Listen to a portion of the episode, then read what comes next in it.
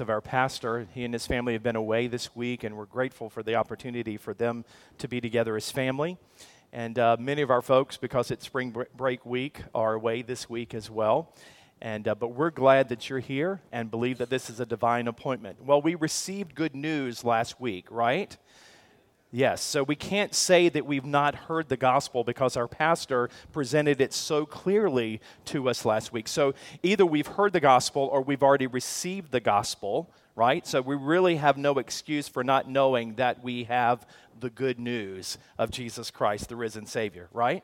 Amen? So now what? Well, Jonathan, can we try this? We're going to try to show you a little clip of someone who proclaimed the gospel, and this might seem a little unusual for you, and it was unusual for me to see this, and I actually got to see this clip while I was in South Korea. It was during the time that Reverend Dr. Billy Graham went home to be with the Lord, and this was Megyn Kelly's show, and I want you to listen to a portion of this. Watch this. Kathy Lee Gifford joins me now. She was a close friend of Billy Graham. Kathy, great to see you. Still am. What's your reaction? What are you thinking about today? They came in to tell me I was in makeup across the street, and I just immediately just put up my hands and said, thank you, Lord. Thank you. Because he has been lingering and languishing. Last time I saw him was 4 years ago at his 95th birthday party. And Frank was alive then, too, and we went down there. And I was sitting with his granddaughter at a table and hadn't seen him, and he was quite frail. But I knew in my heart it would be the last time I'd see him. So I said to her, can I go over and just tell your grandfather thank you? Because my whole family came to faith in Jesus through the Billy Graham organization. Is that right? Yes, and I personally did, going to the first movie that the Billy Graham organization ever put out. It was called The Restless Ones. And it's like God met me and in my heart right where I lived. I wanted to be an actress. So where does God meet me? In a movie theater. And at that time, he took a lot of flack for even making a movie. See, I find this so interesting because you have the same philosophy as he did, which he used to preach about the joy of belief. Absolutely. That sounds like you. And what just happened for Billy happened for my husband, happened for my mother, for my father. Everybody that dies in Christ goes immediately into the arms of Christ for eternity. That is the hope of the Christian faith. Yes, it gives us the tools we need to live in the world today while we're alive. But that's why I could hold my dead husband in my arms and rejoice, because I knew where he was. And it gives you the peace that passes all understanding. And if we've ever needed peace in this world, we need it now, right? And somebody says to me, why are you so bold about your faith? And I'm just looking at everybody's beautiful face right now. You too. They said, why are you so bold about your faith? And I said, you know what? If you had the cure for cancer, would you keep it quiet? Or would you hold it and keep it a secret? And I always say, I have the cure for the malignancy of the soul. And he has a name, and it's Jesus. And if you just receive, I talked somebody off a cliff this morning on Twitter at 4:30 this morning, because he says, how do I know your Jesus? How can I get to know your Jesus? And I feel so privileged to be able to share just the good news. Gospel means good news. It's good news. And I'm not talking about a religion. I'm talking about a relationship with the living God. They're so different. They're so different. We don't need more religion. We need more Jesus. Did anybody see that? And I think Kathy Lee was right on, don't you? The gospel is good news. We don't need more religion. We need more Jesus. We have the cure for a sin-sick, broken heart, so how can we keep it to ourselves? We wouldn't if we had the cure for cancer. So we can't, and we must not. As believers and followers of Jesus, we have to start having gospel conversations with people, and that means our family and our neighbors and our coworkers and our classmates, everyday life people that we come in contact with. Are we having gospel conversations? Well, we have the good news of the resurrection. Now what? Well, the now what is to tell someone about it. And so the Lord brought to mind Acts chapter 8, particularly the story of Philip and his encounter with the Ethiopian. But before we look at that in detail, I want to give you some of the background here in this passage. The events of Acts chapter 8 actually centers around four men. Saul, who is the zealous persecutor. Then there's Philip, who is a faithful preacher. Then there's Simon, who is the sorcerer, the clever deceiver. And then the Ethiopian, who was a concerned seeker. Now, if you would look at Acts chapter 8, verses 4 through 8, we won't do that this morning for the sake of time. We would learn a great deal about Philip. So what are some of the characteristics of Philip? For example, he was a chosen deacon, which means that he was a servant. He grew in his ministry, which means that he gained the respect of the people because they listened and they heeded what he spoke. He was chosen by God to be a disciple in Samaria, which had been prohibited in the past. As a matter of fact, only John the Baptist and Jesus had ministered there previously. He was a preacher. He was a messenger. Obviously, he was a good communicator. The word for preacher in verse 4 means to preach the gospel, to evangelize. But the word preacher in verse 5, however, means to announce as a herald. And so Philip was God's commissioned herald. He was the deliverer of the message of the gospel. So to reject the messenger, I want you to hear this, to reject the messenger would be to reject the message and reject the authority of the one who sent him, and that was God himself. So I want you to hear that this morning because it doesn't matter who is proclaiming the gospel. To reject the messenger, the one who is presenting the gospel, whether or not it's Pastor James or whether or not it's me or whether or not you're watching an evangelist on TV, to reject the messenger would be to reject the message and reject the authority of the one who sent him, who is God himself. Philip was also a miracle worker. The word says that he demonstrated God's power as people were delivered from demon possession. Those who were paralyzed and sick were healed by his ministry. But the focus here was not so much on the miracles as it was on the word of God. The people heard and they heeded the word of God because they saw the miracles. And by believing the word, they were saved.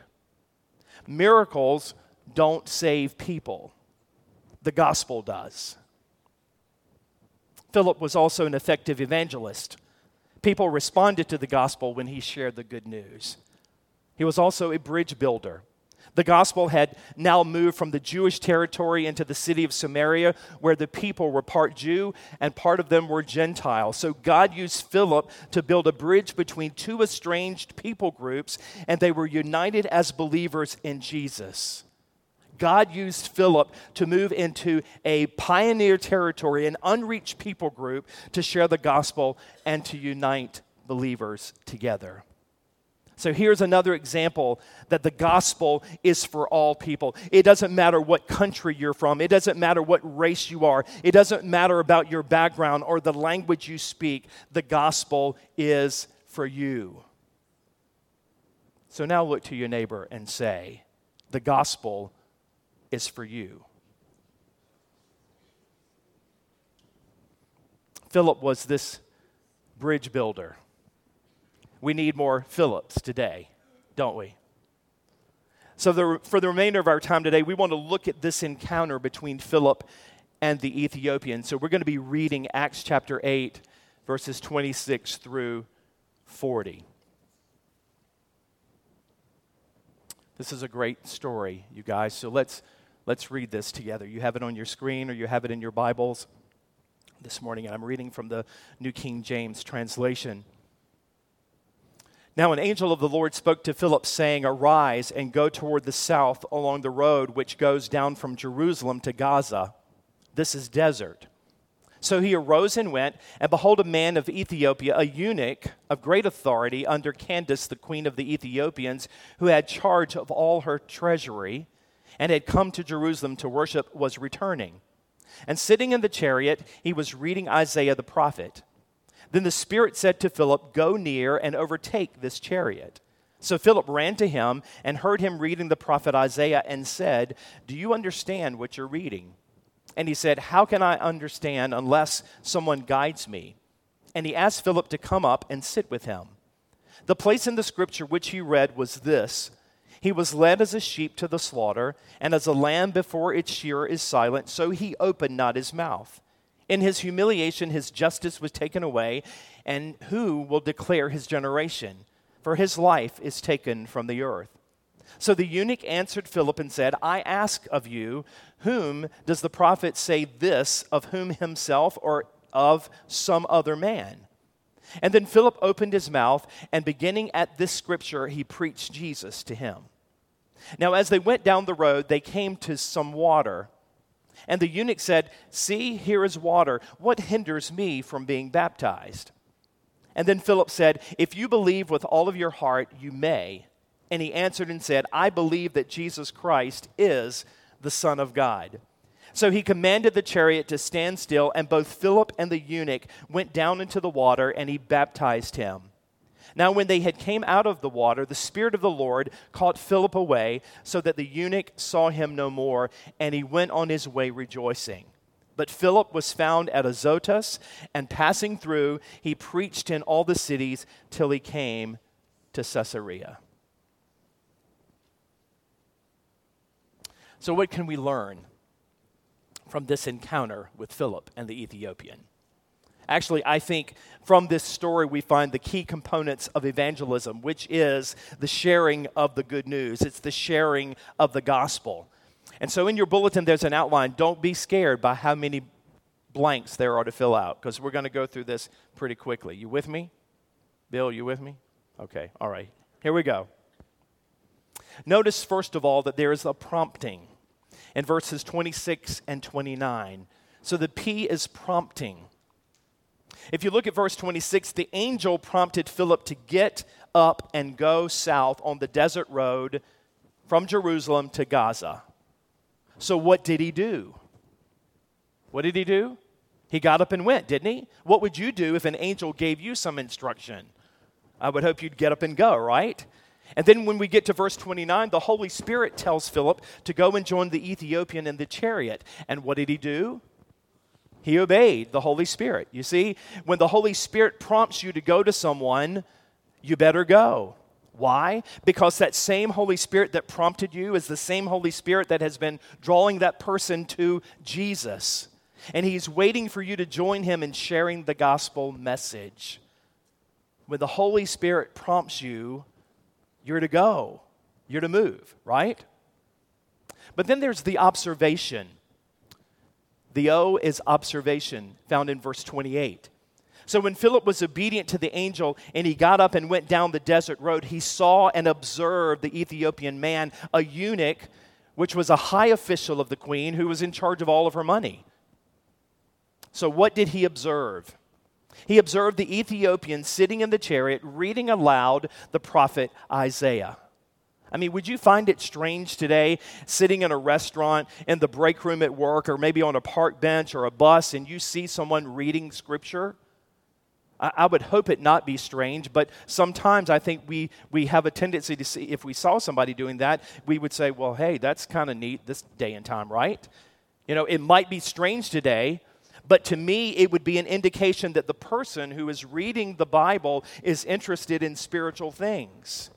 He wants to know more about God. He wants to know more about God's Word. As a matter of fact, the Scripture says that the Ethiopian had come to Jerusalem to worship. And at that particular time, he was going through the motions of worship, but he was not actually saved. He was seeking, he was searching, but he was not saved. So let me tell you something that you already know. There are many people who go through the motions of worship and they're not saved. And there could be some here today. Nick was praying today that there are some here that maybe are not saved. They're seeking, they're searching, or the Holy Spirit would not have prompted you to be here today. And you observing this divine appointment that God has placed before you today. So there's the prompting, there's the observation, and then thirdly, there's the obedience found in verse 30. So in obedience to the Holy Spirit, Philip runs up to the chariot and he hears him reading from the prophet Isaiah. You see, there's some of us who are willing to observe folks from a distance But when the Holy Spirit tells us to get closer, what do? We do the opposite, and we back away. Philip was obedient, and he got close enough to not only see, he got close enough to be in the presence of the Ethiopian and hear what he was actually saying and reading. You see, we're so concerned that we're going to invade someone's personal space, that we would risk being disobedient to the Holy Spirit than to intentionally draw closer to that person. We don't want to interrupt them, right? It's none of my business what they're doing or what they're reading. Am I right? Is that what we think? Yeah. Let me tell you, if the Holy Spirit tells you to get closer to a person, it is your business. And then comes the engagement in verses 30 through 34. So Philip begins to engage the conversation, and he asks a question, do you understand what you're reading? I mean, if you want to start a conversation with someone, it might be wise to observe them and then ask them about something that's pretty obvious that they would be interested in. So Philip knew that the Ethiopian was interested in the prophet Isaiah. I mean, after all, he's been observing. He's hearing him read it. But I'm not sure that even Philip was ready for the answer that he was going to get. As a matter of fact, the Ethiopian answers the question with a question of his own. How can I understand what I'm reading unless someone helps me? As if to say, Philip, will you help me? So he invites Philip to join him in the chariot. Now, here's the sign that someone is willing to be engaged in conversation with you is when they invite you to join them in the restaurant, when they invite you to join them in the break room at work or on a park bench or on a bus or at Starbucks, and they invite you to join them. And so the Ethiopian is reading, and this is what he's reading. He was led like a sheep to the slaughter, and as a lamb is silent before its shearer, so he does not open his mouth. In his humiliation, justice was denied. Who will describe his generation? For his life is taken from the earth. And then the Ethiopian asks another question. He says, who is the prophet Isaiah talking about here? Is he talking about himself, or is he talking about someone else? Folks, when people ask you questions about spiritual things, they are engaging you and they're wanting your assistance to get the answers. And guess what? This is the time that we move in. This is the time that we move closer in relationship and we get them the answers. We have the answer, don't we? His name is Jesus. And so Philip makes the move. And then he begins, fifth, the gospel conversation, verse 35. So he moves from general conversation to now gospel conversation. Because Philip tells him, the prophet Isaiah, he's not talking about himself. He's talking about Jesus. And he proceeds to tell the Ethiopian the good news of Jesus. And he starts right there in that particular passage of Scripture from Isaiah. You see, Isaiah 53 was the passage that he's reading. It's the prophecy of the suffering servant. So Isaiah describes our Lord Jesus Christ in his birth, his life, his ministry, his substitutionary death, and his victorious resurrection. And Philip is able to make this connection between the Old Testament and the New Testament. So essentially, Philip is sharing the gospel with this Ethiopian. You know, for many years in Southern Baptist life, I think we've been measuring the wrong thing, to be honest with you. Because we celebrate churches who baptize lots of people each year, and yet we're quick to pass judgment on churches that baptize no one or very few. As a matter of fact, it is the measurement that we use to determine if a church is healthy or whether or not it's growing. But the North American Mission Board has recently wised up and said, baptism is very important, it is. But what we need to be measuring in our churches is not so much the baptisms as it is the number of gospel conversations that we're having with people. And we need to be more sensitive to the Holy Spirit's prompting and then intentionally engage people in conversations that lead us to tell the good news of Jesus. And thus they have created, and I think we have a slide that shows this, which is called the Gospel Conversation Challenge. And so they're challenging us as a congregation and as believers to share the gospel conversations, to begin to have these gospel conversations. Now, I know I'm going to date myself, and Ted, you can help me here. But I remember singing a song. It was an old gospel song that was called Let's Talk About Jesus. Anybody remember that? Okay. Wait a minute, how do you know? Anyway, you sing, let's talk about Jesus, the King of Kings is He, the Lord of Lords, supreme. And then it gets down to the end and it says, let's talk about Jesus more and more. That's what gospel conversation is about, isn't it? To talk about Jesus and to talk about it more and more. Philip accepted the gospel conversation challenge, which led to, now we'll move to number 6, which is the decision found in verse 27. So after the gospel conversation comes the decision. As Philip explains the verses to him, the Ethiopian begins to understand the gospel because now the Spirit of God is opening his mind to the truths of God. You see, it's not enough for a lost sinner to desire salvation, he must also understand God's plan of salvation. And so Philip shares that Jesus is the spotless lamb that was slain for the world. He is the fulfillment of the law and the prophets. He is the way, the truth, and the life. Philip knew that faith comes by hearing, and hearing by the word of God. And the Ethiopian decides to believe on the Lord Jesus. I wonder how many people are waiting for us to tell them the good news so that they can decide for themselves to follow Jesus. Now, how do we know that the Ethiopian believed on the Lord Jesus? The evidence. E is evidence. We see this in verses 36 through 39. So as Philip and the Ethiopian are traveling down the road, they come up on some water. And so the Ethiopian says, look, there's water. What would keep me from being baptized? And so Philip's answer must have been, well, nothing can keep you from being baptized as long as you believe on the Lord Jesus Christ. And what did he say? I do believe. They stopped the chariot and both went down into the water, and Philip baptized him.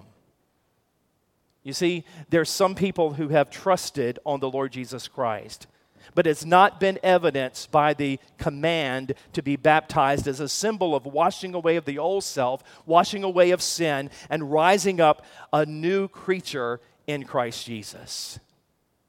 So I ask you, is that you today? Have you believed but never followed in the waters of baptism? Well, I want you to know we happen to have a baptismal pool. And so I ask you this morning, if you've never been baptized, would you be obedient? I mean, that's the very first thing this Ethiopian wanted, to be baptized as evidence of his salvation. Then we get to the departure in verse 39. You guys still with me? Are we moving fast enough? All right, not too fast. I'm talking fast. Are you listening fast? 39. So verse 39 says that when they came up out of the water, the Holy Spirit carries Philip away. So what do you think that means here? What do you think is happening? Well, the Holy Spirit is moving Philip on to the next assignment, to the next divine appointment, because we read that he appears in Azotus, and then he's preaching the gospel in all of the towns until he comes to Caesarea. So let me ask you, fishermen. Wait, I saw John's Bailey somewhere, didn't I? Fishermen, let me ask you, fishermen. If you've anchored the boat in the water and suddenly the fish stop biting, what do? Move on, right? So you take up the anchor and you go where the fish are. And so you see, once you have shared the gospel with someone and they've decided to follow Jesus, don't stop fishing.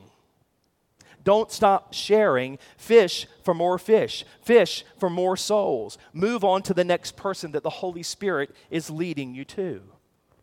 So maybe the Lord is leading you to another pond, another neighbor, another coworker or another friend whom the Holy Spirit is preparing to receive the word of God from you. The departure. Then I love this in verse 39. It's the rejoicing. It's the rejoicing. The Ethiopian did not see Philip any longer because the Holy Spirit took him away, right? But it says that the Ethiopian went away rejoicing, which, by the way, is another evidence of his salvation. Because when you have experienced your sins forgiven, your darkness turned to light, your night turned to day, your ashes to beauty, your sorrow to joy, because of what Jesus has done for you, you will rejoice like the Ethiopian. Amen? Okay, well, tell your face, because some of you look like you've swallowed a sour pickle or something, okay? All right. Because if you've experienced this, you will rejoice like the Ethiopian. Amen? But notice, the Ethiopian was no longer dependent on the one who led him to the Lord. He wasn't relying on Philip any longer for his joy, because his joy is now in the Lord Jesus. And now he has the presence of the Holy Spirit to help him understand the Scriptures. He's not relying on Philip for discipleship. So you see, there's no excuse for believers not growing in our faith. We have God's Word, and we have the presence of the Holy Spirit to help us comprehend it, to understand it, and to apply it to our lives. And then we must do the Word. Not just hear it, but be doers of the Word. And then what happens when we are obedient to where and to whom God is sending us? Finally, the gospel is spread. Look at verse 40. So Philip moves on to preach the gospel in other towns, but it's not just Philip. What do you think is happening with the Ethiopian as he's traveling? He's sharing the good news as well. So you just think about it. You do the math. This is pretty simple, I think, because if you're the only person that's sharing the gospel, but you share it with another person and that person starts sharing the gospel, you have immediately doubled the gospel conversations and the opportunity for people to be saved. Immediately. Folks, we want to be found faithful in sharing Jesus. Right here in Powhatan, we can move over into Midlothian if we need to. Wherever he's leading us, maybe it's Goochland or over in Amelia. But the Holy Spirit leads us to places to herald this good news. Maybe it's somewhere in Virginia. Maybe it's in the Appalachia region. Maybe it's in Washington, D.C. Maybe it's Nicaragua, Haiti, or Puerto Rico. Some of our folks have been to Puerto Rico. Barcelona. For me, it's been South Korea recently. But God is on the move, and He invites us to join Him. We have the good news. Now what? You see, this passage became so real and evident to me as I served in South Korea for 2 weeks during the Olympics. And I really haven't shared with you, but our task was to distribute 160,000 scriptures in 24 different languages. And so I've got a couple of pictures I want to show you here, because I think it's applicable to this passage. And you can see a picture. There's a picture of our team member, Ken, who's sharing God's word with people as they're coming out of the Olympics. But you know, as we're passing out the scripture, it's very fast, and you're just, you know, you're standing in front of them and you're saying, "Annyeonghaseyo," which means hello. That's a lot for hello, but that's what you're saying. And if you will actually bow before them in honor of them, in respect of them, they will likely take the scriptures. And so we were able to distribute 155,000 out of the 160,000 that we carried. But not a lot of gospel conversation. And so I said, "Lord, help me have an opportunity to share the gospel." So the next slide. So here is my modern day Philip and Ethiopian experience. Because the Holy Spirit was prompting me to go to this young woman who's sitting on a bench that surrounds a tree in a park. And there's not a lot of downtime in South Korea. As a matter of fact, it's pretty fast-paced. And we were fortunate that we were able to share the scriptures and to be received. But the Holy Spirit was prompting me to go to this particular young woman who's sitting here. And I observed her from a distance, recognizing that either she was on a break from lunch or she's just taking a rest from shopping or just maybe trying to catch the live show that's on a stage nearby. So in obedience to the Holy Spirit, I run up to her chariot. Not really, I just run up to her. And I meet her at the park bench. And then comes the engagement, and I offer her an Olympic pin. I think I've got one in my pocket, I do. It was this. It was a gospel pin. It was an Olympic pin. And so instead of the five rings of the Olympics, it was five fish. And so the gold representing heaven, and the black representing our sin, and the red representing the blood of Jesus, and the white representing our purity and sanctification through Jesus, and green is about our discipleship. So I shared that with her, and you're thinking, okay, how did you share that with her? Because she doesn't speak English, and I don't speak Korean. But on this little card that we gave, on one side was Korean, and on one side was English. And so she was following right along with me. And then something happened. She said, "Sit down. Sit down." Just like the Ethiopian who said, "I want to know more." And so then I began to open the scripture. It's a paperback. It's Romans and John. And so I began to open up the scripture, and the Roman road was being shared, and I got to the first verse, and then I kept going, and on one side it's Korean, the other side it's English, and I got to the next scripture in Romans, and the next scripture in Romans, and I'm thinking, okay, we're getting close here to ask her, would you like to know Jesus? And she said, yes. Could I pray with you? And she said, yes. And you can imagine we rejoiced, right? Now, the evidence was not baptism because, obviously we didn't have a baptismal pool at that particular place. But the evidence of her salvation was that after I left, you can see I gave her the scriptures. She's sitting there and she's reading the scripture. And then she sees some friends and she starts talking to them about the scripture. And so then I departed for a new assignment. And she's rejoicing in her new life in Christ. And the gospel is spread twice the time that it was when I went alone. As a result of just slowing down, observing, engaging in conversation, the Lord opened the door to share the gospel conversation with quite a number of folks while we were there. I think I've got a couple of more slides. Yeah. This is one of our pastors from Alta Vista who's praying with these Canadians who said, we've never had anybody to ask us to pray for us. Look at the next slide. Same pastor is praying with a Mexican athlete, and you see how moved she is. Next slide. Now, this is an amazing story. Because he's there with two guys that are actually from America, engaged in conversation. In just a few moments, there's like three other people that joined them. And they said, if anybody needs to hear your message, it's us. We're so messed up, it's not even funny. I think maybe they had been drinking somewhat, but they were coherent. And they said, we don't have time. We're going to eat lunch. If you want to come have lunch with us. And guess what? That pastor went and had lunch with them and shared the gospel with them. Just taking the time, observing. And the Holy Spirit says, move a little closer, right? Next slide. I want you to get the connection here. It was in God's timing that the Lord called Billy Graham home while we were in South Korea. And so we had an opportunity as people were paying tribute to him and honoring him, because he's so well known not only in the United States but around the world, even in South Korea. We were able to say very boldly, the Jesus that Billy Graham preached is the Jesus that we're offering you. And God used that.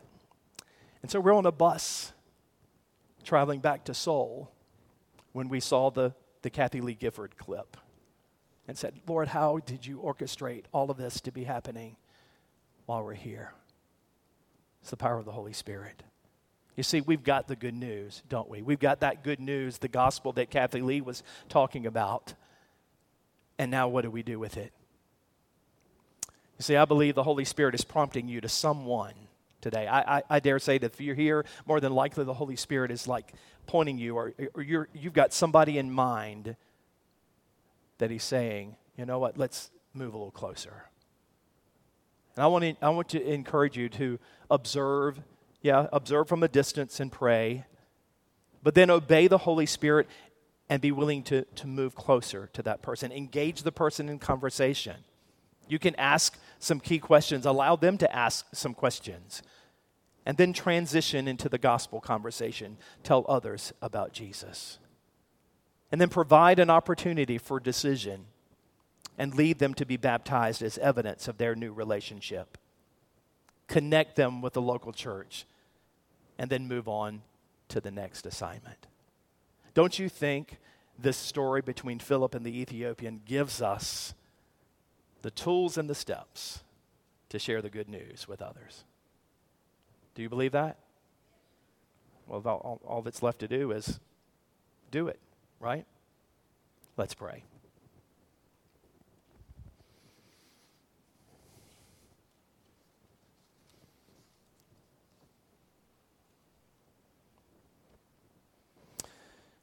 Lord Jesus, I know that as we've considered this story this morning between Philip and the Ethiopian, that probably our mind is going to some family members or maybe friends or neighbors whom we've neglected to be obedient to the Holy Spirit when you've prompted us to go to them, to generate conversation, to build relationship, earning the right to share the gospel with them. And we've not been willing to make that first step. So today, Lord, I pray that first of all, you know, Philip is sharing with us through the word today, if we've never trusted Jesus ourselves, that today would be the day of salvation for us. And so if you're here and you're just waiting for someone to explain to you, you know, are we talking about Old Testament here? Are we talking about prophecy? Or are we talking about Jesus, the living Savior? And I want to tell you, and there's elders here and deacons here that would be willing to pray with you. We're telling you about Jesus. He's the way, the truth, and the life. No one comes to the Father except through Him. So today would be the day of salvation for you if you would decide to follow Jesus like this Ethiopian. But I also believe, Father, that there are people that in our lives that we're praying for that need Jesus. And so maybe this altar would be filled today with people that are coming to pray for loved ones or neighbors or coworkers or maybe schoolmates, people we come in contact with at the grocery store, the bank, wherever. And we're asking you, Lord, to forgive us of the times that we were disobedient to your Holy Spirit's prompting. And we're asking you to do all over again a prompting and a moving of your Spirit in our own lives so that we will be bold enough to move from general conversation about the weather, about politics, about our community. We'll move from those things and start talking about Jesus. Help us to talk about Jesus more and more. So, Lord, today, have your will and your way in this place. Guide us and direct us. Help us to be obedient as we continue. In Jesus' name, amen. Would you stand with me this morning?